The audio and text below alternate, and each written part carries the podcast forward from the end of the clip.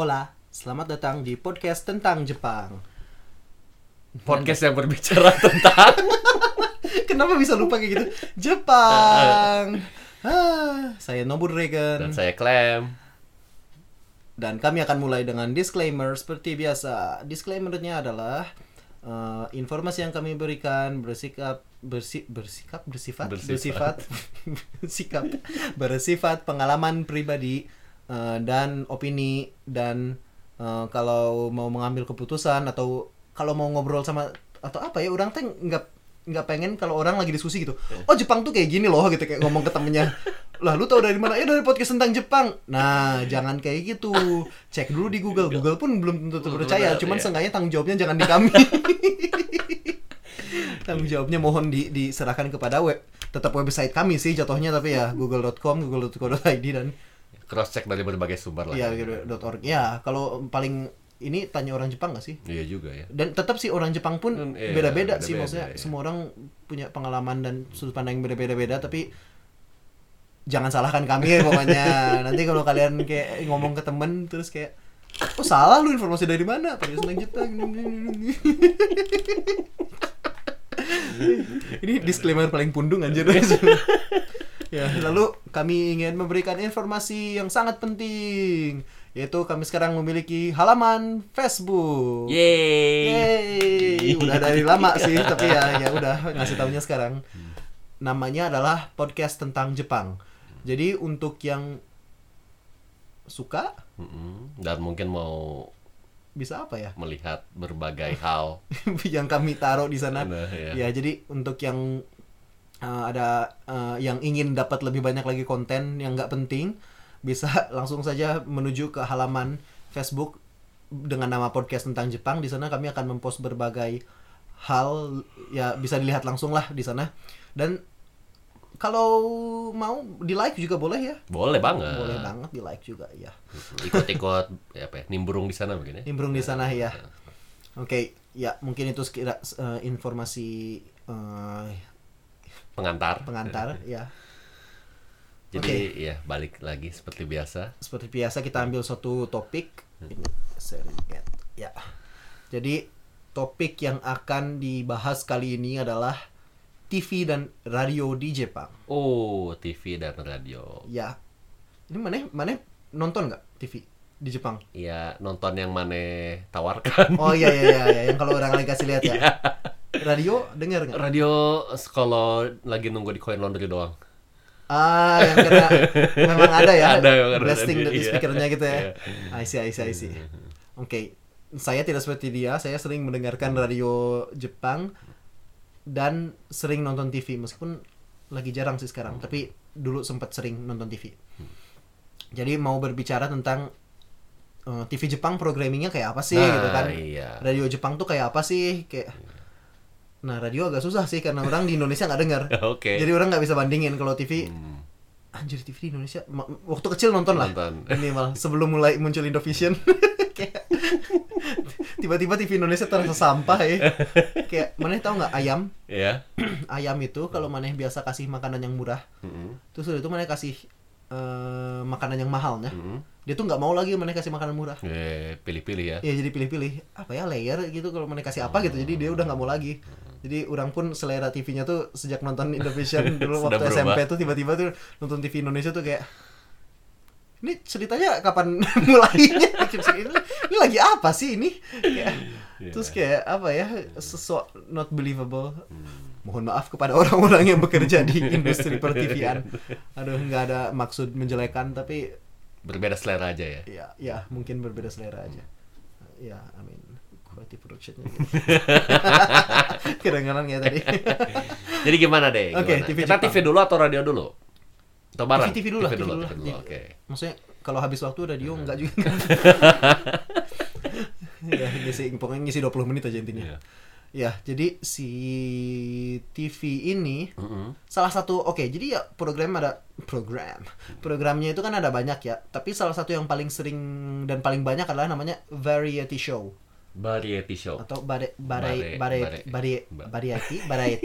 Banggumi. Ya, variety show ini intinya tuh ada artis-artis dikumpulin di suatu situasi. Apa ya? Maksudnya talk show, intinya talk show. Di Indonesia tuh kayak ceriwis. Ini talk show. Iya kan, talk show. Ceriwis, ada talk show apa lagi sih di Indonesia? Ini talk show. Udah enggak tahu Itu Sule.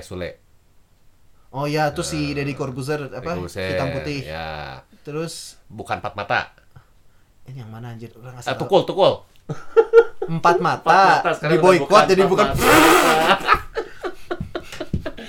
Betul sekali. Iya. Tapi bedanya adalah kalau itu kan one on one. Iya, kebanyakan gitu. Kalau di Jepang ini biasanya banyak guest-nya, seringnya banyak. Maksudnya tergantung juga ya, ada yang lebih deket dikit-dikit, tapi banyak yang jadi biasanya tuh ada panel gitu.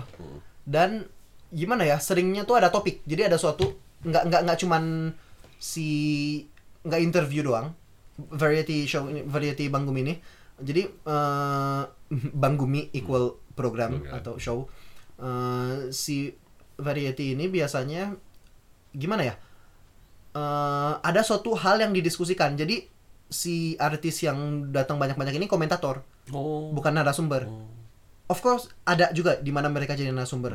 Tapi kalau tergantung ya, cuman biasanya itu ada suatu hal lalu ada komentator beberapa artis. Dan biasanya ini sama lagi wajahnya. Jadi orang-orang yang lagi naik tuh dia lagi. Presenternya dia lagi kayak ya ada repetitif juga lumayan. Lalu jadi misalnya tuh ambil contoh apa ya? Contohnya adalah Suiyōbi no Downtown. Wednesday Downtown. Jadi ini pembawa acaranya adalah suatu klub lawak. Jadi kalau di Jepang ini orang ini bukan stand up tapi biasanya mereka duo berdua di mana satu orang itu menjadi bokeh atau bodoh, maksudnya dia mengatakan hal bodoh lalu satu lagi sukomi, jadi dia sukomi gimana jelasinnya, jadi misalnya mana yang mengatakan hal bodoh lalu orang tuh kayak apa ya, menunjukkan betapa bodohnya gitu ya. Kayak untuk kayak naikin mecah tension dan di sanalah penonton ketawa gitu kan. Ini yang disebut manzai itu ya. Manzai ya, ini disebut manzai. Jadi sorry, biasa banyaknya kayak gitu. Nah, ini ada si Downtown dan mereka udah terkenal, si siapa namanya, Matsumoto sama siapa namanya lupa lah.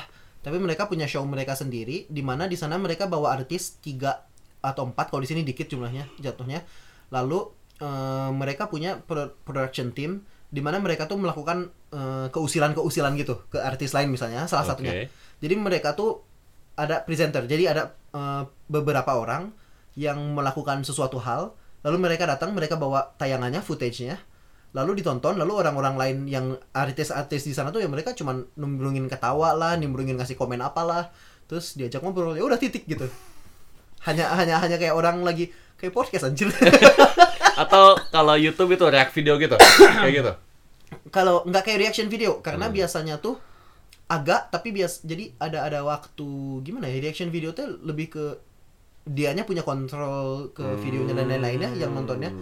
Kalau ini tuh ya udah dia ditayangin. Biasanya tuh yang pernah nonton di YouTube atau apa, orang Jepang tuh kalau TV show Jepang tuh ketika lagi ada tayangan utama tuh suka ada kotak kecil di mana ada wajah orang yang lagi nontonnya kan. Di pojokan gitu kan. Ya itu adalah si artis-artis yang lagi datang dan mereka tuh memang butuh reaksinya. Jadi kayak wow gitu-gitu. Lalu setelahnya biasanya mereka ada ngobrol-ngobrol dan biasanya kadang-kadang bisa jadi masuk interview dikit gitu ya ke sini. Kalau kamu gimana gitu dari si hostnya. Jadi biasanya tipe variety show itu adalah ada host, ada si artis-artis yang datang sebagai tamu yang jatuhnya tuh lebih ke komentator, lebih ke ngobrol, bisa interaksi dengan host, tapi tayangan utamanya adalah suatu hal lain. Jadi kadang-kadang ada yang temanya Suiyōbi no Downtown ini kalau yang orang tonton ngusilin orangnya banyak ya, atau ngasih challenge ke orang gitu yang lucu-lucuan gitu. Terus habis itu ada lagi yang Anbiribabo yaitu mereka ngasih klip-klip tentang hal-hal yang sulit dipercaya kayak zaman dulu tuh apa namanya, spot on the spot apa sih namanya yang tujuh hal itu di Indonesia, on the spot. Jadi kayak 7 hal kamu tidak akan percaya gitu-gitu. Nah itu tuh ada, cuman bedanya adalah nggak cuman ada tayangan dan orang dan narator doang, ada hostnya dan ada guest-guestnya di mana sekarang kita masuk tayangan pertama, lalu sambil si hostnya mengambil reaksi dari para artis-artisnya. Menarik ya, mungkin on the spot bisa improvisasi seperti itu juga. Karena bosan nggak sih kalau cuma ngelihat ada fakta-fakta gitu doang informasi, tapi kalau ini bisa mendengar pendapat mungkin mereka. Mungkin akan susah di awal karena pertama di Indonesia tuh orang lebih nggak mau. Jadi artis-artis ini mereka memang membiasakan dirinya tuh jadi ada peran gitu loh, peran bodoh-bodohan gitu loh. Dan kalau artis yang papan atas enggak, mereka biasanya tetap jaga image. Jadi tapi udah ada peran gitu. Jadi kayak ada ya gimana ya? Mungkin di Indonesia di awal akan agak susah tapi bisa aja sih. Dan jagonya adalah mereka kan seperti yang tadi udah bilang ada tayangan beberapa kan. Dan biasanya tuh ada yang paling serunya tuh ditaruh di akhir dan di teasing sehingga luar biasanya acara Jepang tuh biasanya kita nggak bisa ketika iklan tuh kita nggak pengen ganti karena benar-benar menunggu karena mereka nge-cut di tempat yang beneran klimaks yang kayak kita penasaran banget. Terus biasanya tuh mereka misalnya ngasih lihat ada suatu makanan yang sangat makanan baru banget, mereka kasih lihat makanan dan reaksi si orang yang lihat makanannya, tapi makanannya disensor, makanannya doang disensor. Terus ini makanannya apa? Ya penasaran kan. Terus kita terpaksa nunggu iklannya selesai. Terus pas keluar makanannya tuh kayak nggak penting sama sekali. Mie-nya warna hijau gitu. Cuman karena ditutup gitu, disensor gitu, kayak dikasih biasanya dikasih logo ada kanji hi-nya Himitsu gitu loh. Terus kayak kita kayak ini apa? Gitu kayak penasaran, nggak penting. Tapi selanjutnya tuh kayak ini apa lagi? Nggak penting. Orang tuh sering banget udah tahu ini pasti nggak penting masih nonton. Saking bagusnya mereka ngekat. Saking biasanya reaksi si aktor yang bukan maksudnya orang terkenal yang ini disebutnya guess-nya, ya genojin biasanya mereka orang-orang yang masuk dunia perfilman ini. Dunia variety show, mereka tuh reaksinya tuh oke gitu loh kayak mitakoto nai, konna no taberan no, kayak apa ya lebay banget gitu. Terus kayak memang mereka semua lebay tapi orang jadi penasaran, pinter banget motongnya dan kayak nggak bisa ganti channel. Nah lihat dari kan itu ada iklan tuh. Ada iklan. Nah ini kalau Mane bandingin iklan Jepang sama iklan Indonesia nih, iklan Jepang ini lama atau sebentar kalau kata Mane? Sebentar. Jadi pintar mereka gantinya. Jadi mereka akan iklannya paling lama di klimaks yang penting. Oh beda-beda ya. Dan yang paling bodoh adalah ending banget ketika show-nya udah tinggal 3 menit. Mereka ngasih iklan dulu, selipin 1 menit iklan. Terus masuk ke penutup doang. Biasanya tuh ada tapi suatu hal yang dipakai untuk hook terakhir di penutup. Kayak yang bikin kita pengen nonton sampai akhir. Kayak ya maksudnya iklan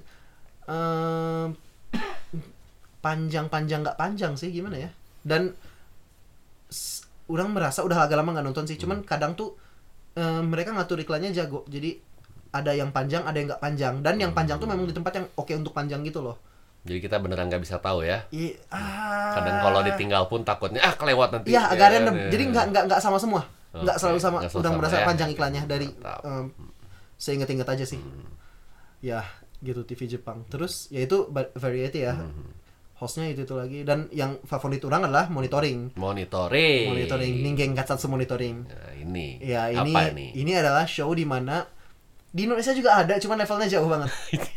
Eksekusinya ya. Apa sih namanya? Mana tau nggak? Tahu. Aduh, lupain dulu ada ini cuman kayak udah nggak inget di global nggak ada. Iya di daerah-daerah sana. Jadi di mana kita ngasih menaruh orang orang biasa ya biasanya kita kasih situasi yang sangat aneh gitu. Lalu kita lihat reaksinya gimana gitu. Sadar apa enggak dan lain-lain. Dan ini innocent, yang orang suka lah ini innocent. Jadi biasanya tuh nggak bikin nggak ada orang yang dirugikan. Orang Indonesia tuh agak-agak kadang-kadang tuh orang yang dikerjainnya tuh bisa rugi, bisa kena masalah gitu ya. Jadi kesel ya. Jadi kayak kasihan banget ini orang nggak salah apa-apa. Nah kalau di monitoring ini menariknya adalah biasanya tuh kita apply. Jadi misalnya orang mau jailin maneh. Nah monitoring ini tuh lagi ngomong cina. Kita mencari orang-orang jomblo yang lagi mencari pasangan gitu kan. Terus Orang daftarin Maneh gitu. Terus Maneh ada aktris Jepang Maneh suka nggak? Maneh kenal nggak aktris Jepang? Jepang siapa ya? Kugimiya Rie. I have no idea. Nah, dia siapa misal contoh? Ya lanjut. Ya jadi Kugimiya Rie ini.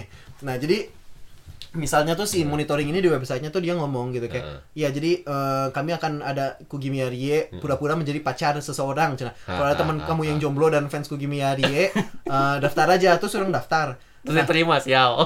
Misalnya diterima gitu. Nah, ini tuh jadi kita ada kerjasama dari City Monitoring sama si temennya. Jadi si temennya tuh si kakek Nin kalau nggak salah namanya tuh, jadi orang yang lagi ngejailin.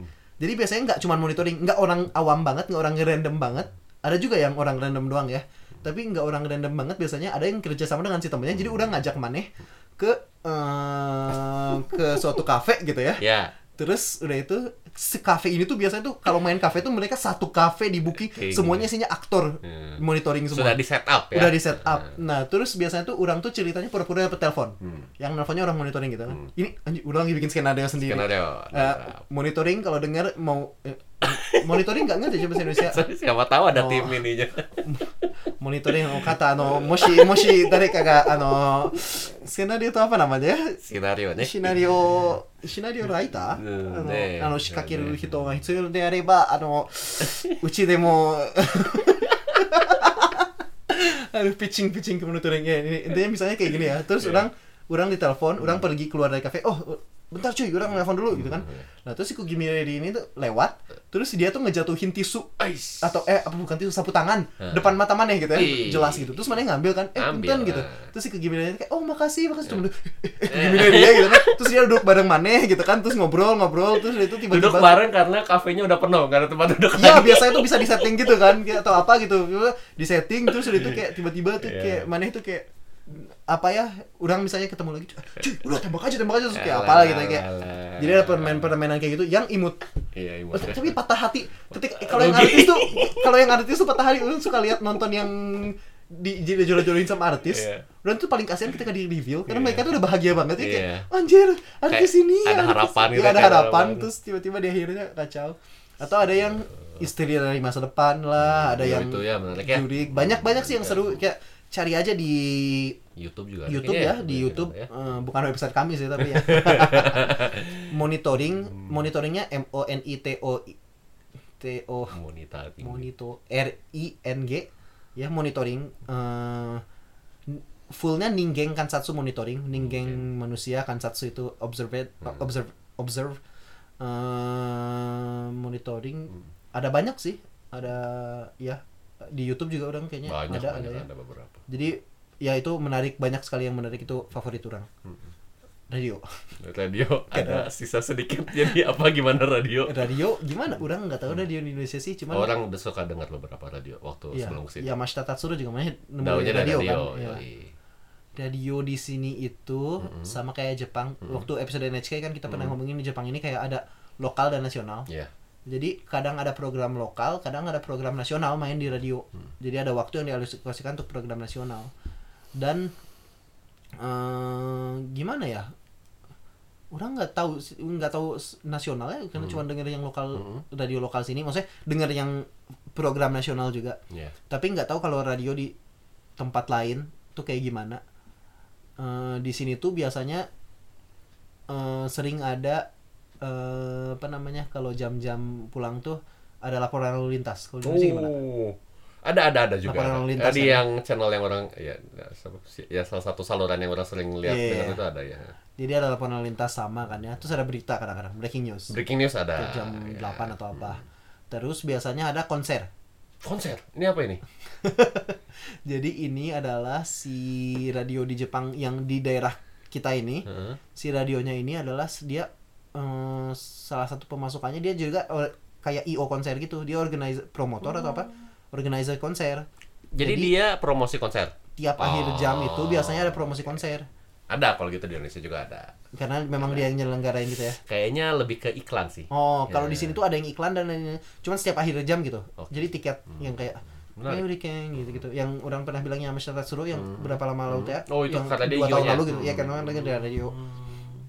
Nah terus habis itu ada kalau ini tiap jam atau cuma kalau malam ya, ada si musik yang lagi di pick up.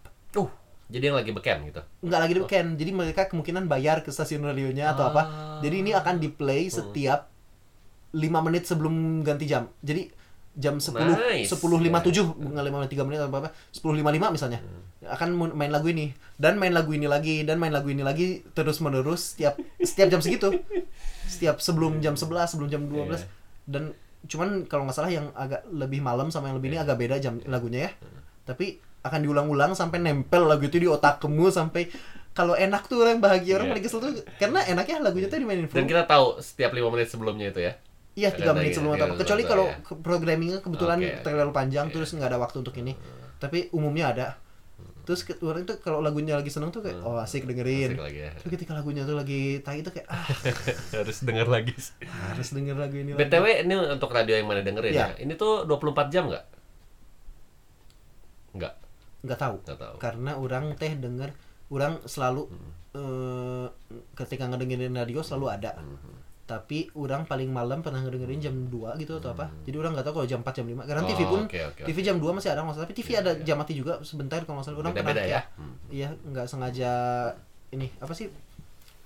Bangun pagi atau orang enggak tidur atau apa gitu jam 4-an gitu kalau salah ada TV yang enggak nyala juga.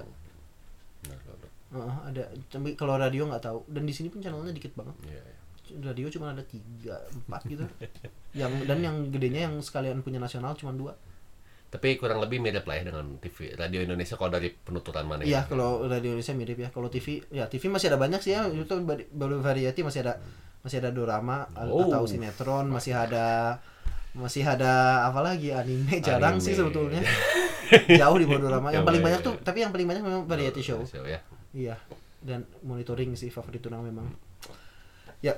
Ini sudah cukup kali ya untuk kali ini. Mungkin kedepannya kalau ada yang pengen denger lebih banyak tentang dorama di Jepang atau apa, bisa email aja langsung ke email kami di podcasttentang.jepang@gmail.com. Sekali lagi podcasttentang.jepang@gmail.com.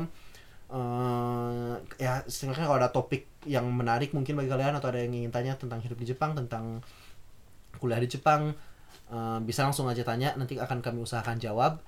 Untuk podcast kali ini sekian saja. Sayonara.